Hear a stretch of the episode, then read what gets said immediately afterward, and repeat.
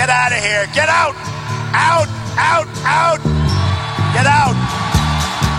want to welcome all our international broadcast listeners to American Democracy 2016. Well, don't I came here tonight. I got the feeling that something ain't right. I'm so scared in case I fall off my chair. And I'm wondering how I'll get down the stairs.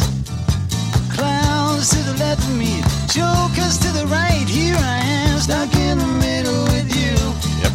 Yes, I'm stuck in the middle. From Pacifica. Radio in Los Angeles, this is the Bradcast as heard on 90.7 FM in LA. Up in Oregon on 91.7 FM KYAQ on the Central Coast, 106.7 FM Queso in Cozy Cottage Grove. Out in Pennsylvania on 93 FM WLRI in lovely Lancaster. Out in Hawaii on 88.5 FM KAKU, the voice of Maui. Up in Minneapolis, St. Paul on AM 950 KTNF, the progressive voice of Minnesota. And of course, coast to coast and streaming around the globe on the Progressive Voices channel on Netroots Radio, Indie Media Weekly, FYI Nation, Radio or Not, Radio Free Brooklyn, GDPR Nashville, Detour Talk in East Tennessee, and other fine affiliates, including Radio Sputnik, five days a week. I am Brad Friedman, your friendly investigative blogger, journalist, troublemaker, muckraker, and all around swell fellow. Says me from bradblog.com. Thank you for joining us for another thrilling action packed adventure that we call the Bradcast. Coming up, Election results. Yes, there were elections over the weekend, a few of them, small ones, uh, some caucuses and whatnot. We will have those election results from over the weekend and also our yearly reminder. Try to remember to do this once a year. Our yearly reminder of the one thing, the one thing that Republicans did, and there was only one. There was one thing that Republicans did during the George W. Bush administration that I am truly grateful for. Without irony or snark, I mean it. And we'll talk about that uh, in a little bit. Uh, and we've got a whole lot more that, uh, frankly, a lot of stuff that we couldn't get to last week as we covered what was it, Desi Doyen? Three debates in a week. Yes, three Uh, debates in one week. Can I just remind you of that? Three debates Three in debates one week. in one week and an election day. Don't forget that. a big one. Uh, and uh, and of course there was another town hall over the weekend. We'll try to get to all of that and much more that we need to cover here on the Bradcast. That uh, some a few items that may have gotten lost last week that I want to get to. But first, uh, breaking news today: Donald Trump has uh, canceled another uh, event with uh, Sarah Palin. This one down in Florida. The uh, Trump campaign. It's, it's not what happened on Chicago. In Chicago, we'll get to that in a moment. But uh, former Republican vice presidential candidate Sarah Palin canceled uh, the event. It may just have been her down there for uh, for Donald Trump on Monday after her husband was involved in a snow machine accident in Alaska. Uh, this is according to the Trump campaign, who you can believe or not. Uh, the uh, former Alaska governor, uh, who has endorsed Trump, uh, was scheduled to speak for Trump in the villages down in Florida, where the, they will be uh, heading to the polls on Tuesday. They've cast a lot of those votes, by the way, already in Florida. A lot of early voting, a lot of absentee voting. Trump campaign statement said that Todd Palin was in a bad snow machine accident on uh, Sunday night. He is currently hospitalized. Governor Palin is returning to Alaska to be with her husband and looks forward to being back on the campaign trail soon. Trump's uh, Mr. Trump's thoughts and prayers are with the Palin family at this time, according to the uh, statement issued by the Trump campaign. But that was uh, earlier today, and guess what? Sarah Palin actually ended up taking the stage in Florida. Uh, and uh, Fox News was was shocked. They suddenly cut to this live event uh, in in Tampa, Florida. Uh, Gretchen Carlson was uh, amazed at what was going on because they all thought, and this had gone out uh, from the campaign, went out to all of the the news wires and everything that the that the event had been canceled. But what do you know? You still can't trust anything the Donald Trump campaign says. She actually uh, cited the uh, uh, the accident. Uh, she said that my husband was out snow machining. Machining. He had a little wreck on a snow machine. Uh, and then she said uh, a big wreck, and then she went on with some long rambling speech that I have not gotten to hear the whole thing because it's just before airtime. Right. So, an event canceled, but then not canceled. Who is running communications, if anybody, for the Trump campaign, and why can't they seem to tell the truth about anything? Uh, that was I didn't give you a proper greeting, by the way, Desi Doyen. That's Desi Doyen, our producer. Yes, hello, you? I am All here. right, you am. I am. Uh, but uh, so that one went on ahead. The one that didn't go ahead was the one that happened in Chicago just moments after we went off the air on Friday. And uh, at that time, just minutes later, frankly, violence erupted right after they announced that that event would be canceled with thousands of people inside this stadium at, uh, I believe it was the University of Chicago. Violence erupted at this at this place that uh, it had been announced uh, canceled just moments before. People started swinging, people started cheering, people who were protesters who were there. They claimed the Trump campaign did, and again, remember, you cannot believe anything they say because they are pathological liars. They just are. Uh, supposedly, it was canceled out of security concerns that uh, the Trump campaign had met with law enforcement and uh, they had advised they shut it down. But the Chicago police put out a statement shortly after the announcement, as the protest, as the you know the the violence was uh, beginning to rage inside the stadium, that in fact. Uh, the Chicago police said that they had not met with Donald Trump uh, or members of his team, that they had not uh, suggested any such action. So there was pandemonium in the state in the stadium. Uh, and outside of it, an older white lady, a Trump supporter in a Trump t shirt, was photographed by the Chicago Tribune giving a Nazi salute. Did you see that photograph, Desiree? I did. It was really bizarre. It was really bizarre. That well, that photo went quite uh, quickly went viral. But by the next day, despite the fact that you've got a woman with a Trump T-shirt uh, giving her uh, a, a Nazi salute, the next day Donald Trump Jr. Has a son. He's got a junior. Uh, who has been out campaigning for him. He went out and tweeted that photo from the Chicago Tribune next to another one of an older woman who had a similar look who is supposedly a Sanders supporter with Women for Sanders. And uh, Donald Trump Jr. added, when he retweeted, he added the text, big surprise. That it turns out she's, you know, this Nazi is actually a false flag attack. It's actually a Bernie Sanders supporter. Big surprise. However, the media will never run with this. Now, Donald Trump Jr.'s tweet included that side by side photo of the Nazi salute woman next to the woman who runs Women for Sanders in Chicago. But as it turns out, they are not the same woman.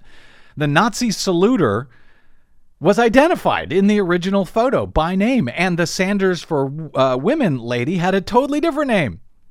And she had to quickly issue a statement saying that she wasn't even in town that night. She wasn't even in Chicago.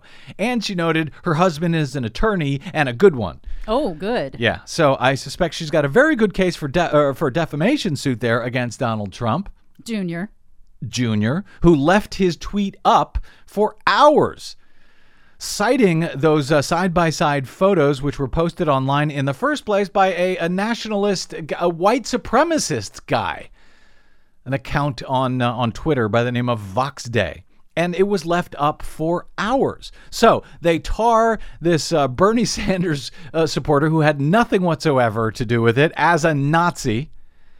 That was in Chicago. Well, uh, on that uh, next day, on Saturday, uh, following the chaos in Chicago the night before, during a Trump rally in Dayton, Ohio, a man jumps a barrier to try and approach the stage where Donald Trump was speaking, resulting in Donald Trump's Secret Service detail taking the man down, uh, understandably, and uh, leaping onto the stage to protect a visibly shaken Donald Trump. Now, the man, the protester, was a, a white a, white guy uh, from Wright University. He's apparently an activist from Georgia. His name is Thomas DiMassimo. He was charged with disorderly conduct and inducing panic, According to the Montgomery County jail records, he was subsequently released on bail. Okay. Then the real Donald Trump, apparently not the son, but the real Donald Trump takes to uh, takes to Twitter himself and says the U.S. Secret Service did an excellent job stopping the maniac running to the stage. He has ties to ISIS, should be in jail, says Donald Trump in this tweet, and he includes a video of a uh, uh, a, a, a flag protest, U.S. flag protest that was shown with no sound. They just show the protest uh, underneath Islamic or Arabic music with an ISIS flag at the beginning. The flag they're walking on is a U.S. flag in this protest. Um, but so this ISIS flag, this was all added to it. Turns out the video was a hoax. And uh, that one of the activist uh, uh, uh political opponents had tried to create a smear against him, this uh, Dimas- DiMassimo tried to create a smear against him a year ago with this video. Donald Trump puts it out and says he is tied to ISIS. So one of them, uh, you know, claims to be, uh, you know, a Nazi uh, supporter is actually Sanders. This other protester is tied to ISIS. Uh, and uh, he tried to defend, uh, Trump tried to defend tying an American protester to the Islamic State on Sunday when he was on the Meet the Pre- on Meet the Press, saying that his his claim was supported by that internet video. Then, when Meet the Press Ch- uh, host Chuck Todd noted to Trump that the video was a hoax, Donald Trump says, Supposedly, there was chatter about ISIS. Now, I don't know. What do I know about it? All I know is what's on the internet. All I know is what's on the internet. Well, what's on the internet, Donald Trump, is what you put on the internet. You didn't post the video, but you, you, you linked to the video, you shared the video with all of your millions of supporters, claiming that uh, making and making the claim that this guy is tied to ISIS. No, he is not tied to ISIS. He's an American protester. Period. End of story. Now, in North Carolina, you may remember this guy because this video has played a lot, at least part of it has played a lot. John McGraw, 78 years old, a supporter of Donald Trump. He was arrested and charged last week with assault and battery and disorderly conduct after he punched a protester in the face at a rally in North Carolina as the protester was being escorted out of the building. You've probably seen the video. Uh, you, may have seen the, the sucker punch to the head of this uh, African American protester who was being escorted out uh, that was shown, uh, is still being shown on an endless loop. But what is not being shown on an endless loop is what this guy, John McGraw, actually said on camera, on video, right after he sucker punched this guy. Did you like the event? You bet I liked it. Yeah? What'd you like about it? Knocking hell out of that big mouth. we don't know who he is, but we know he's not acting like an American. So he deserved it? Every bit of it. What was that? Yes, he deserved it. The next time we see him, we might have to kill him. The next time we see him, we might have to kill him. Yes, he deserved it. He deserved that sucker punch. Thankfully, this guy has been arrested and charged, but of course, when he was asked about this on Meet the Press on Sunday, Donald Trump, who has been promising, saying, telling uh, people at uh, at these rallies that he will pay for their legal fees, don't worry about it take these protesters out. Uh, Donald Trump was asked about that, asked about paying for the legal fees again on Sunday uh, on uh, on Meet the Press. Do you plan on paying for the legal fees of this older gentleman in North Carolina who sucker punched the protester? Well, I'm not aware. I will say this. I do want to see what that young man was doing because he was very taunting. He was very loud, very disruptive. And from what I understand, he was sick, sticking a certain finger up in the air. And, and, and that is a uh, terrible thing to do in that, front of somebody that, frankly, wants to see America made great again. And so we'll see. I'm going to take a look at it. And that but I want to see what that man was doing doing. And that condones a sucker punch, though? No, as I told you before, nothing condones. But I want to see. The man got carried away. Right. He was 78 years old. He obviously loves this country, obviously. and maybe he doesn't like seeing what's happening to the country. I want to see the full tape. So you but might I don't pay condone for his legal violence. fees. I don't. Well, I'm going to look at it. I'm going to see, you know, what was behind this. So it's possible you could help him with legal fees if this man needs it. I've actually instructed my people to look into it. Yes. Yes, he actually has. And this, despite the, the video of of Jim McGraw saying next time we might have to kill him. that has been available on uh, Donald Trump's beloved internet for at least a week. Next time we might have to kill. Well, he put a the guy put a may have put a finger up in the air. Well, that then punch him in the face. Uh, uh, just, just amazing, uh, just incredible. And thus, of course, he is sending the message once again that hey, if folks beat the crap out of protesters, uh, we'll take care of him. Uh, you know, no worries. And yet, Donald Trump still denies somehow that he's uh, inciting violence at his rallies. I certainly don't incite violence, and I certainly would. I don't condone violence, and uh, I don't talk about violence. Get him out of here. Throw them out. If you see somebody getting ready to throw a tomato, knock the crap out of them, would you? You know what they used to do to guys like that when they were in a place like this? They'd be carried out on a stretcher, folks. Like to punch him in the face. Other than that, no inciting violence at all by Donald Trump. Trump said that the reason that he has protesters at his rallies when the, uh, that are getting violent, that uh, he has these incidents at his rallies when other candidates do not, is that this is only because his fans are respectful enough, his supporters, they don't go and try to interrupt uh, a rival's uh, rallies. That's why there's no violence at the other one. Has nothing to do with with him or anything that he says, anything that he believes, anything that he does. Okay, fine. Then what explains this? Today, a Muslim student at Wichita State University alleges that a man who claimed to support Donald Trump attacked him and a Latino friend in a gas station parking lot Saturday night.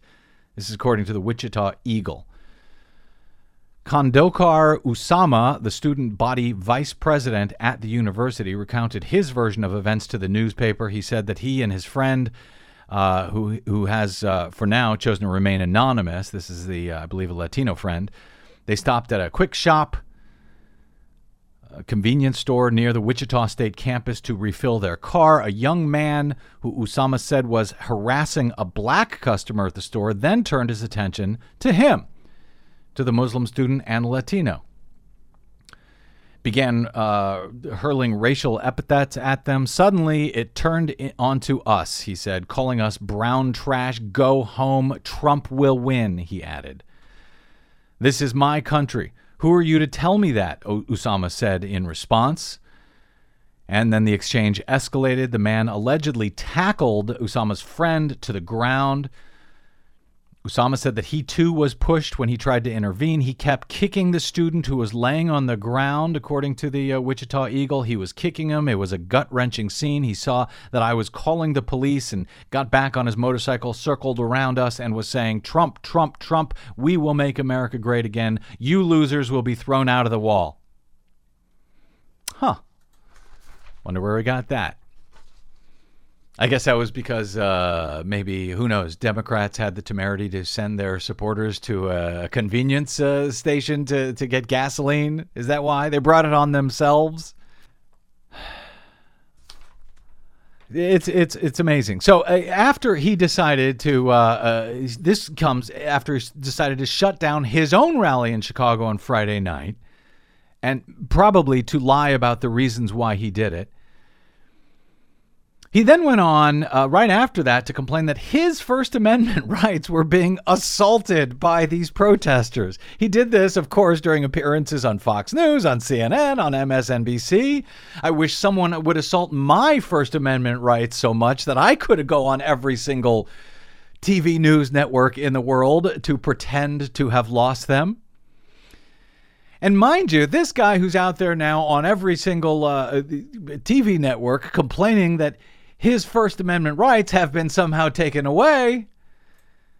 Uh, this is the same guy who had promised uh, to change the laws, the First Amendment laws, the First the First Amendment to the Constitution, in order uh, which protects freedom of speech, yes, and freedom of the press. He wanted to change that First Amendment to keep journalists from uh, their having their First Amendment right to free speech. Not long ago, this was what just uh, the thing about two weeks ago. I'm going to open up our libel laws so when they write purposely negative and horrible and false articles, we can sue them and win lots of money. We're going to open up those libel laws so that when the New York Times writes a hit piece, which is a total disgrace, or when the Washington Post, which is there for other reasons, writes a hit piece, we can sue them and win money instead of having no chance of winning because they're totally protected. Yeah, well, we would we wouldn't want the press to be totally protected. This guy, in in addition to, he doesn't appear to understand how the First Amendment actually works. Yes, Donald Trump has the right to free speech at a rally, and the protesters also have the right to free speech at that same rally.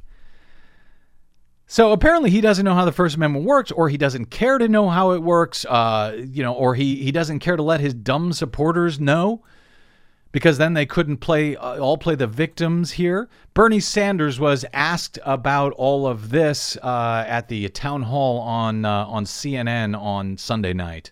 Donald Trump has been on the stump blaming your supporters for some of it. Take a listen.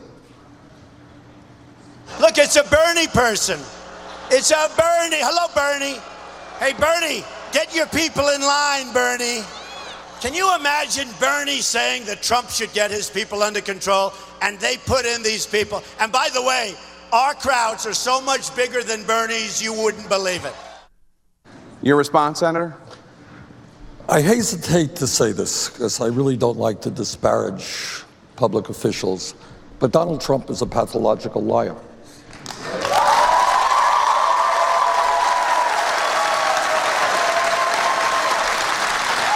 We have never, our campaign does not believe and never will encourage anybody to disrupt anything. We have millions of supporters. People do what they do. People have the right to protest. I happen not to believe that people should disrupt anybody's meetings. But let me say something about Mr. Trump. Some of you may have read just a few hours ago that Mr. Trump said that he is prepared to pay the legal costs of an individual who sucker punched somebody at a recent event. He's going to pay the legal fees of somebody who committed a terrible act of violence. What that means is that Donald Trump is literally inciting violence with his supporters. He is saying if you go out and beat somebody up, that's okay. I'll pay the legal fees. That is an outrage, and I would hope that Mr. Trump tones it down big time and tells his supporters that violence is not acceptable in the American political process. Senator Sanders. Yeah, well, keep hoping, Bernie. Hillary Clinton was also asked about uh, Donald Trump and the violence at his uh, rallies. She called him a political arsonist, suggesting that he has now lit this fire and it cannot be p- turned out. So Trump lied about the reasons for shutting down a Chicago event. His son lied about a, a, Trump supporter, Nazi sympathizer seen at a Trump event and tarred a Bernie Sanders supporter for it, even though she wasn't in Chicago that night. Donald Trump lied about a protester at his event in Dayton, Ohio, the next day, tarring an American activist as a member of ISIS, and then and then said he would consider paying the legal fees of a guy who sucker punched a protester and then uh, threatened that the next time he might have to kill him. That is your Republican frontrunner for president of the United States in 2016. And don't forget, this is not just a, a one-off. Trump Trump is not just some rogue Republican outlier. He is the frontrunner, but in addition to receiving more Republican votes than any other candidate, don't forget that before the debate on Thursday night, the GOP, this was just days ago. Chairman Reince Priebus gave a, a, the Republican chairman Reince Priebus gave a, a pep talk. It was seen on CNN, declaring that all four candidates, including Donald Trump, would be better for this country in the White House than either of the two Democratic candidates. This Republican Party, they pretend uh, to be concerned, but they are all in, and so are all of the other Republican candidates remaining in the race because they all pledged, all, Cruz, Rubio, and Kasich, to support Donald Trump if he became the party's nominee. This was just days ago. Really? Yes, really. Some offering uh, excuses for him and, and the violence by claiming, well, people are angry. People are angry, so uh, no wonder, no wonder they need to blame a protester for their anger. They're angry at uh, Washington D.C., so punch a black guy in the face at the uh, at the next uh, Donald Trump rally. That'll that'll show them. That'll make up for the failures of the U.S. government. Punching a fellow citizen in the face, or they were blaming. Uh, they were claiming that it, it's oh, it's the police. They're the real victims here. It's uh, not not protesters that are punched in the face, or even unarmed people who are shot and killed by police. We need to defend the police. Of course, that has nothing at all to do with uh, the protests at the Trump rallies. But that's how they responded to this. Matthew Yglesias, a progressive journalist at Vox, uh, who he's been playing the, the contrarian by uh, somewhat uh, by supporting Donald Trump on the Republican side, arguing that, uh, uh, as he describes today, he thought Trump was a step away from the cliff of endless polarization that offered a more moderate, substantive agenda, more so than Marco Rubio's. Even Mar- uh, Yglesias had to give up that ghost following the incitement of violence by Donald Trump uh, over the weekend and, and on Meet the Press, promising to pay the legal fee- fees of that guy. Yglesias wrote The implications of this for what President Trump might do in the White House are terrifying and go well beyond any dispute over public policy. The framers of the Constitution, he said, rather sharply circumscribed the president's authority to make and repeal legislation making it in many ways, in many respects, a weaker office than the prime ministerships of, of more majoritarian countries. But the president and his appointees have enormous discretion over the enforcement of existing laws, putting a leader he said, who, who would condone violence against the supporters of his political opponents in charge of the federal law enforcement apparatus is frightening. Giving him the power to unilaterally issue pardons is terrifying, Yglesias notes. He adds there have been clear signs all year that this was the direction uh, the Trump phenomenon was heading, but I assumed that as he got closer to the Republican nomination, Trump would tone down his extreme behavior in order to demonstrate his acceptability to mainstream voters. In fact, he has done the opposite. It's a surprising decision that has truly scary implications for how he might behave were he to actually win the presidency, says Matthew Yglesias over at Vox. Donald Trump is not just dangerous, he is not just a pathological liar, as Bernie Sanders described him. He is becoming a very, very dangerous man. As uh, thespians uh, who are familiar, uh, Desi, you'll, you'll recall this famous quote from uh, Russian playwright Anton Chekhov. Remember Yes. this?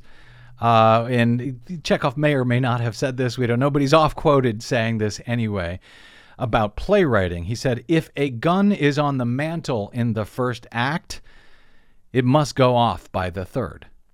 Yep. It's just the way playwriting goes. Well, uh, Tim Dickinson, after seeing all of this over the weekend, this violence raging now in our political system, uh, Tim Dickinson uh, from Rolling Stone said that I feel like this is the first act of a Chekhov play, and we've already seen the gun.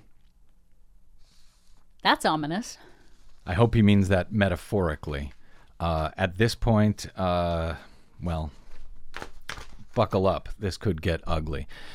This is the Bradcast. I'm Brad Friedman. More on actual elections and voting and stuff after this break. I'm Brad. Stay tuned.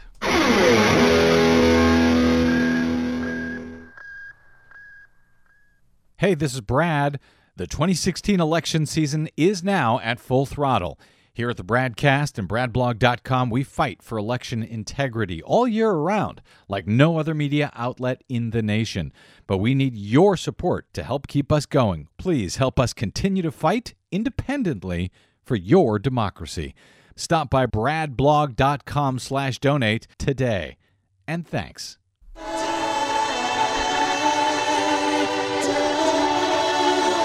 was a beautiful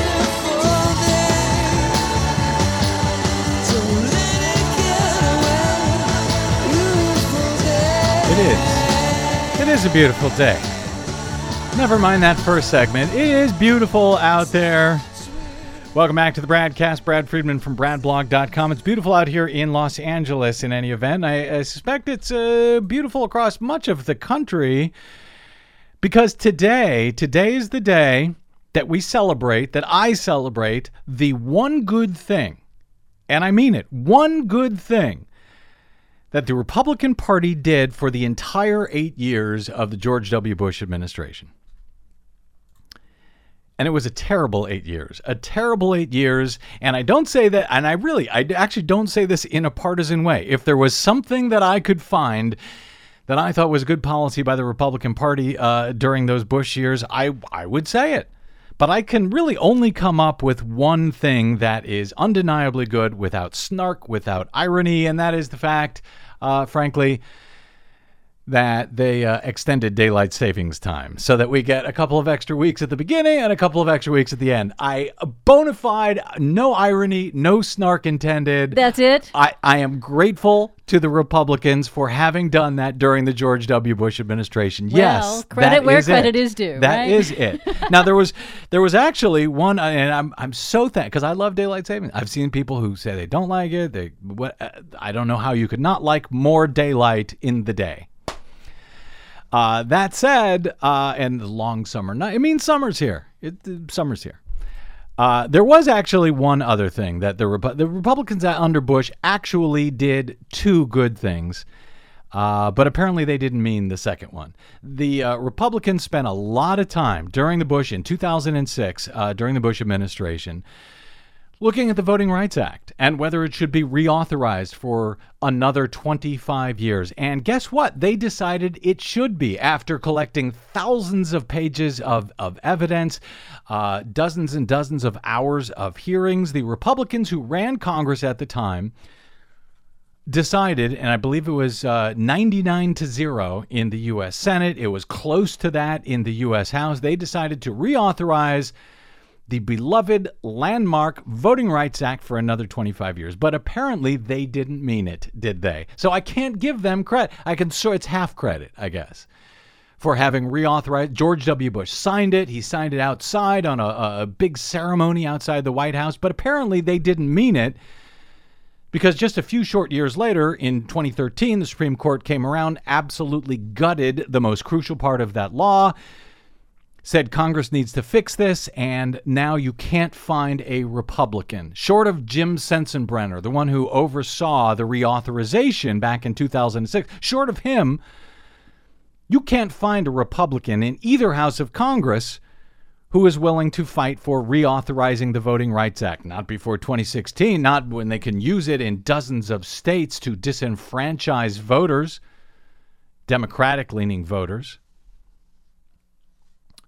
More on that in a moment, but we've got uh, weekend election results. Yes, there were some results, uh, some elections over the weekend, even as everybody has their eyes on uh, on Tuesday's huge super duper Tuesday races in Ohio and Illinois and Missouri and North Carolina and Florida, which could be make or break on both the Republican and the Democratic side, depending on how these uh, how this shakes out. But uh, over the weekend, uh, there were a couple of uh, small elections, uh, mostly on the Republican side here, and interestingly, they uh, they did not go to Donald Trump. Has all of this noise and this uh, Sturm und Drang, and I use that phrase both advisedly and on purpose. Has all of this made a difference on the Republican side? Will we see this on Tuesday night? Well, we, over the weekend, Ted Cruz won, and he won big in Wyoming. Uh, I think that was a caucus that held out there. Uh, he won uh, huge, 63%, 66% of the vote. The second place was Marco Rubio, way down at 19%. So Ted Cruz just absolutely destroyed it in Wyoming over the weekend 66% uh, to 19% for Marco Rubio. And Donald Trump was down in single digits. 7% in Wyoming, Dick Cheney country. Marco Rubio, for his uh, part, won the other Republican uh, nominating contest over the weekend. This was the uh, Washington, D.C. caucus, which apparently is so small in Washington, D.C., that they only set up one caucus site for Republicans. So there was uh, huge lines to get in. The results uh, Marco Rubio won. He won just barely. He got 37.3% of the vote. Uh, he won just barely, but it wasn't just barely over Donald Trump. Donald Trump came in third place. It was John Kasich, who, yes, John Kasich, who apparently came in Uh, second place in the Washington, D.C. caucus with uh, 35.5%. Donald Trump was way down at 13%. Ted Cruz was uh, just behind him at 12 And uh, on the Democratic side, Hillary Clinton on Saturday, she won the party's caucus in the Northern Mariana Islands. Who knew? The U.S. territory in the uh, in the Pacific Ocean. It's way way out near Guam. Clinton received apparently 54 percent of the vote. So even that was close between her and Bernie Sanders. She got 54 percent of the bo- vote. Uh, uh, but it was only 109, 189 votes that were cast. That ended up uh, resulting in uh, she won four of the six delegates at stake. Bernie Sanders won two.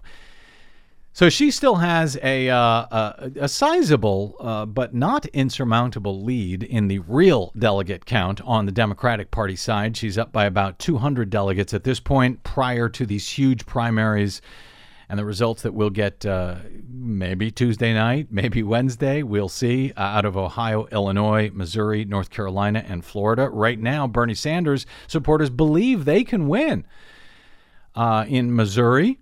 My old home state, and in Illinois, which they say is a lot like Michigan, where they had that uh, big upset the other day, uh, and in Ohio. They think they might even be able to win in Ohio, the Sanders folks do.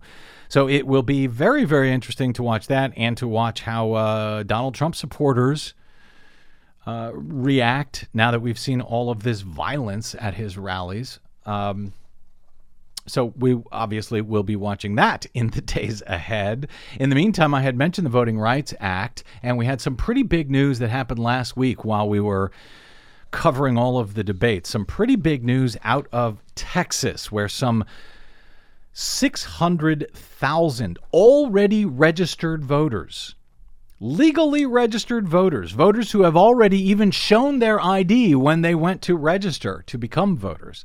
600,000 registered voters in Texas are now at risk due to uh, well, what the uh, the Fifth Circuit Court down there in Texas has now agreed to do.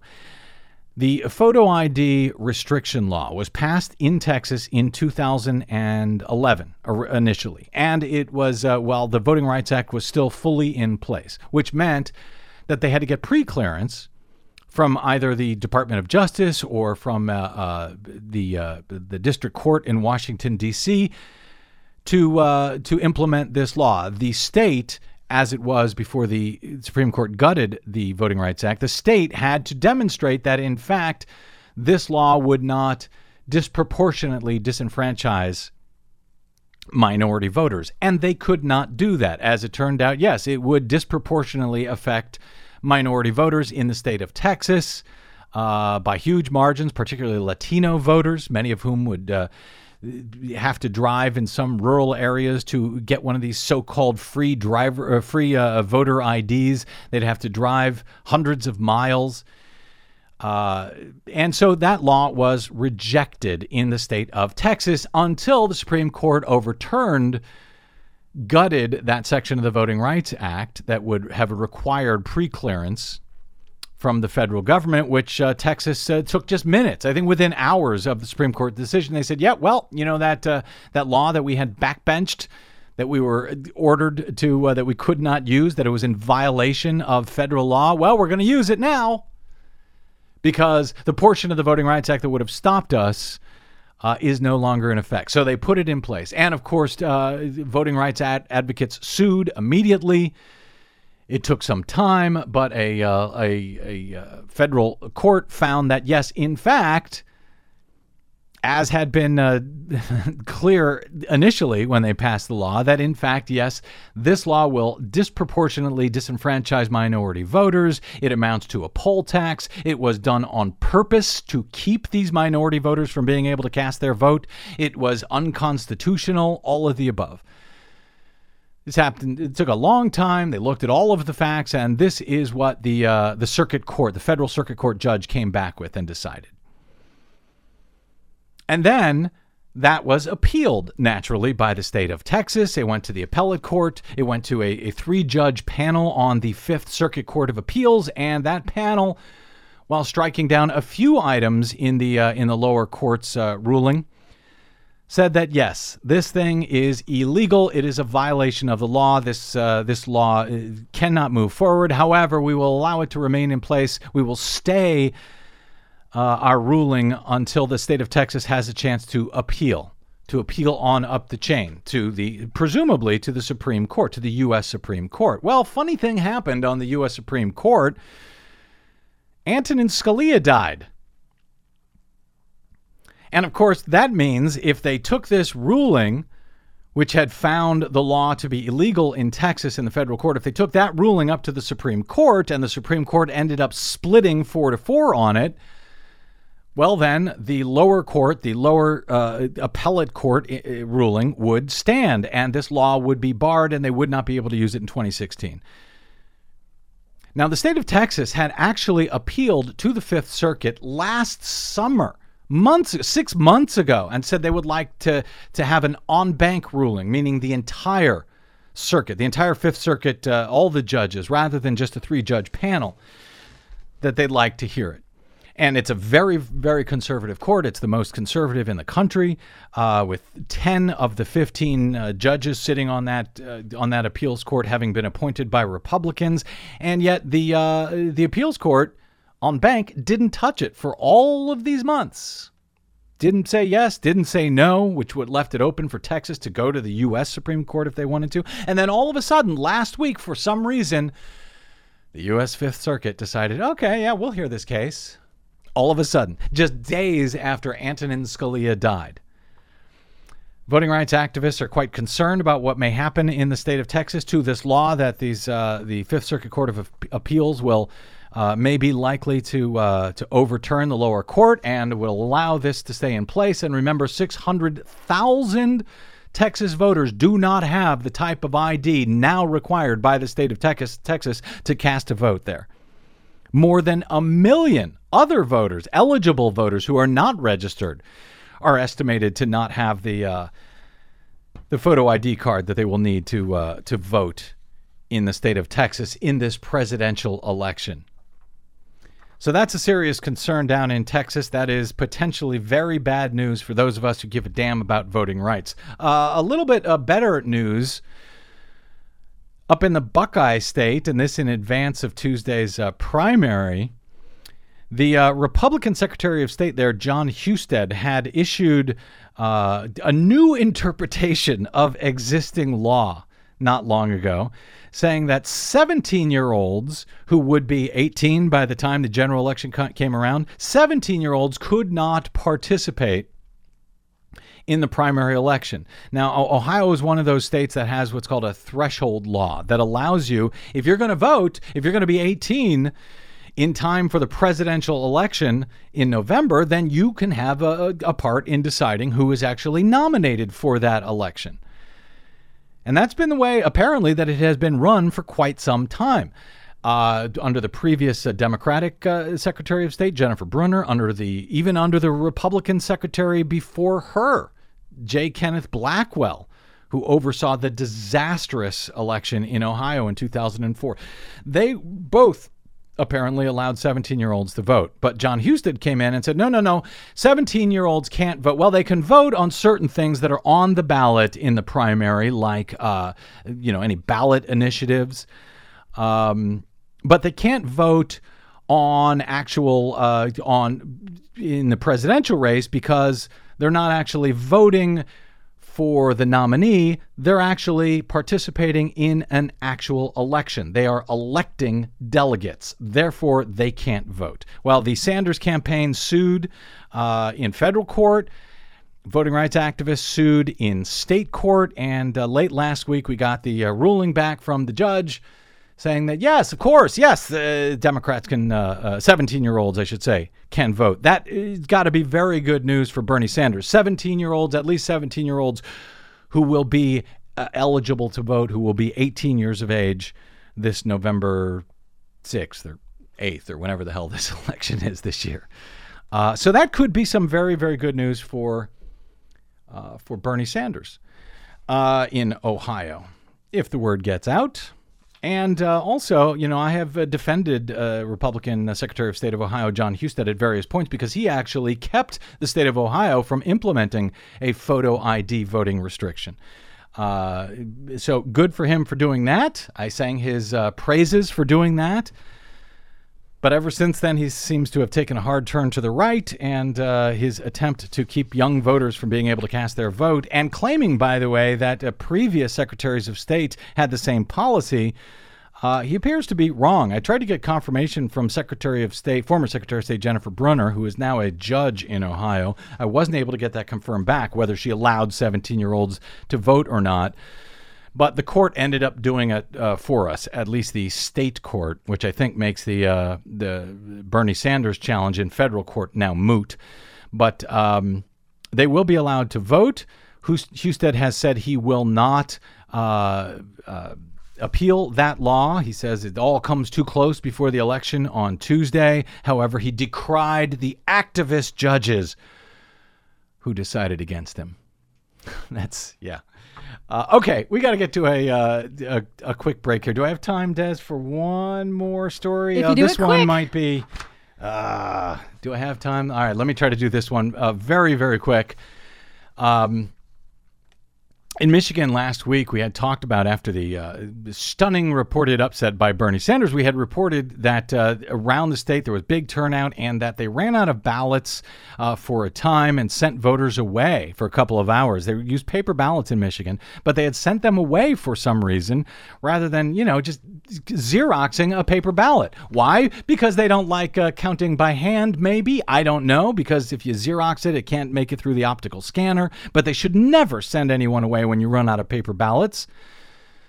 Hell, I remember a few years ago in uh, South Carolina, I think it was, when the uh, the, touchscreen systems there went down during a Republican presidential uh, uh, primary, and everybody was just started g- grabbing pieces of paper and writing down who they wanted. Yes, that counts. That counts when there are no ballots. You should never be turned away. They turned them away, however, out in uh, in Western Michigan in Grand Rapids, which was uh, a, a, stronghold for Bernie Sanders. It turns out now they also ran out of ballots uh, in places that were strongholds for Hillary Clinton. In uh, in Flint, Michigan, they had a big turnout. Um, and now we learn down in Detroit, balloting problems came to light in Detroit last week. Um, in Wayne County, uh, this is Wayne County Board of Canvassers, uh, discovered that a handful of Detroit precincts registered zero votes during balloting. Memory cards for the three precincts in their optical scan machines showed no votes cast. And then, while five absentee ballot precincts were uploaded on Wednesday, also as having zero votes. Now, an absentee ballot, what they do is in the county, when they uh, get a bunch of absentee ballots, they group them into a single precinct, they scan them, and then they upload them into the central tabulator. Well, guess what? The central tabulator showed zero votes in five different absentee precincts as well. So uh, now they're going to have to review those ballots by hand to find out what the actual numbers actually were and why this actually happened. Uh, the uh, Baxter, who is this guy? He's the, uh, I think he's the county registrar, director of elections in Detroit.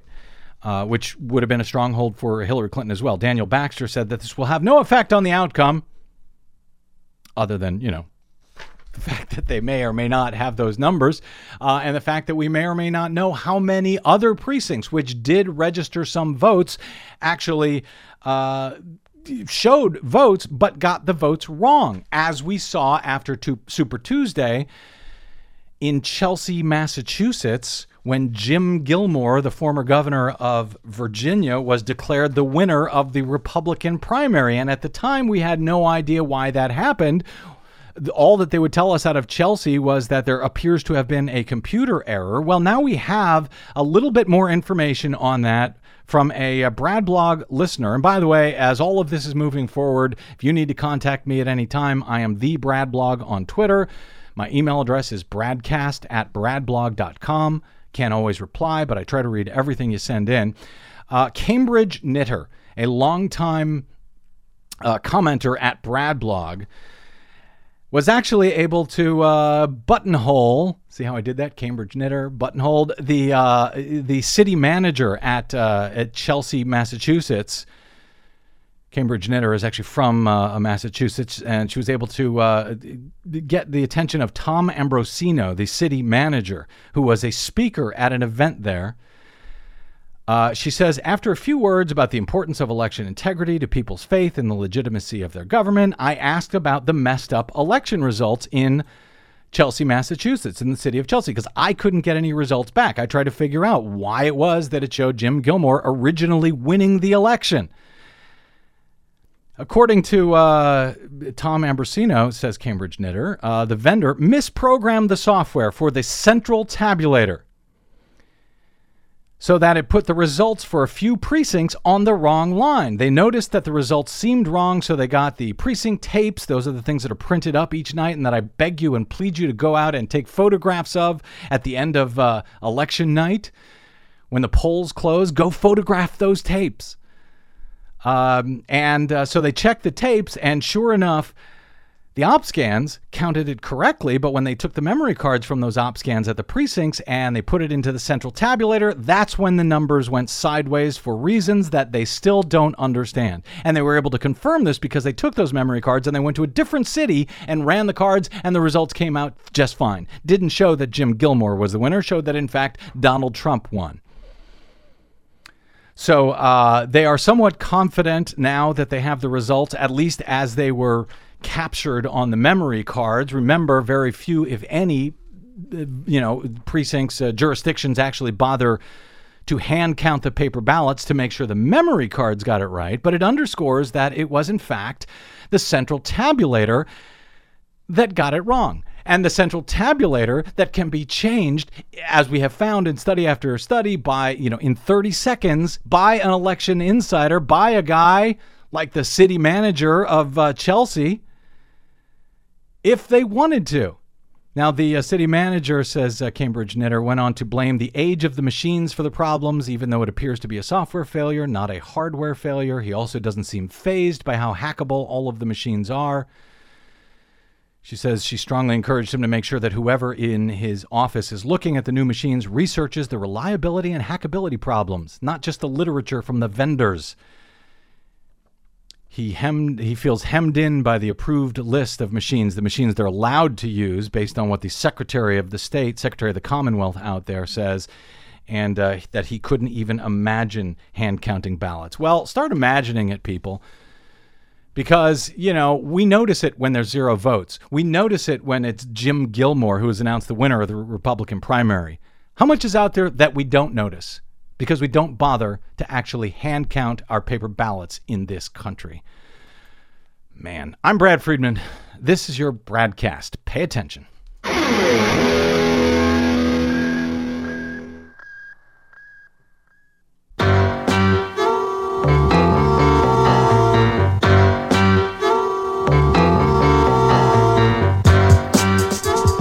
Welcome back to the BradCast to a very busy day trying to catch up with a lot from last week, including, as I promised on our last uh, episode, Desi Doyen, that uh, we would talk about Marco Rubio's remarkable comments about climate at the Republican debate on Thursday. We didn't get to him in in our coverage uh, because we, as usual, ran short on time. So I don't want to run short on time this time. Let's play a, a bit of Rubio on climate, and then Desiree, I will turn it over to you to rebut. One of the reasons why the climate is changing is because the climate has always been changing. There has never been a time when the climate has not changed.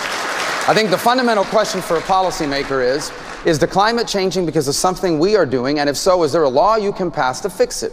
So, on the issue of flooding in Miami, it's caused by two things. Number one, South Florida is largely built on land that was once a swamp. And number two, because if there is higher sea levels or whatever it may be happening, we do need to deal with that through mitigation. And I have long supported mitigation efforts. But as far as a law that we can pass in Washington to change the weather, there's no such thing. A law that we could pass to change the weather. Yeah, because that's Yeah, what everybody is it. talking about. Uh, this this just really made me angry because obviously he, he- knows the truth. Uh, he, he actually talked with Chris Cuomo on CNN the very next day, Mhm. and Cuomo pressed him on that. You know, come on, scientists. There's a global scientific consensus about this. You have to acknowledge that. And and Rubio said, yes, okay, fine. Yeah, humans have some kind of contribution. The question is how much of a contribution. And as a policymaker, that's what I have to deal with. Now, I just want to point out to Marco Rubio and all those people that, hey, if you can't identify the right problem, you can't identify the right solution. So if you don't identify that global warming is causing sea level rise, which is hitting Florida faster, you know, Marco Rubio's constituents in Florida, Right. faster, more quickly, and it's accelerating than in any other part of the country, then you're not going to get the right solution for that. I mean, he was even wrong about Florida. He called it being, he said, oh, Florida is on a swamp. It was built on a swamp. That's part of the problem. It's like, no, actually, that's not the geology of Florida. Part of it is, yes, but the rest of Florida is porous limestone, which means there really isn't a whole lot you can do to prevent the sea from coming up from underneath because Florida is built on a sponge. And we had the uh, the question was asked to Marco Rubio, by the way, in a GOP debate. A question about climate Oh, yeah. change. Go figure. The debate was held in Florida. He was asked about. Uh, He was asked by th- Florida about mayors. this letter. Yeah, because he was asked by I think it was 16 Florida mayors who are begging and pleading Marco Rubio, their U.S. senator, to stop with this climate change denial nonsense that Marco Rubio did not used to do. He did not used to be a, a, a climate denier. We had one of those mayors on this program to talk about that letter uh, just a few weeks ago. Right. And, and you know, and so another debunkery just really fast, he says, well, China and India Yeah. aren't going to be doing anything. So first he says humans don't contribute, but hey, if they do, China and India are going to, to get rid of anything that we do. So he's he's illogically identifying that yes, China and India can have an impact, but we can't. He punched every single climate change denier uh, button and talking point in that response. Yes. Uh, every right wing uh, climate is always changing. And he all of that ignored the fact that China and India are acting, especially China, which has uh, invests, Mhm. I think, four times what the United States is investing in renewables. Oh, I, I think his actual words were they, they China and India will never sign a deal. Well, they did sign a deal. They already did, The Paris so- Agreement uh, late last year. Right. Where were you, Marco Rubio? Man, pay attention. Uh, anyway, I know you're just delighted it came up at all in a Republican debate, right? Indeed. All right. We got to get out. My thanks to our producer, Desi Doyen, to our booking goddess, Cynthia Cohn, and to you for spending a portion of your day or night with us. If you missed any portion of today's program, download it for free anytime at bradblog.com or over at iTunes. And please tell everyone you know uh, where you found us.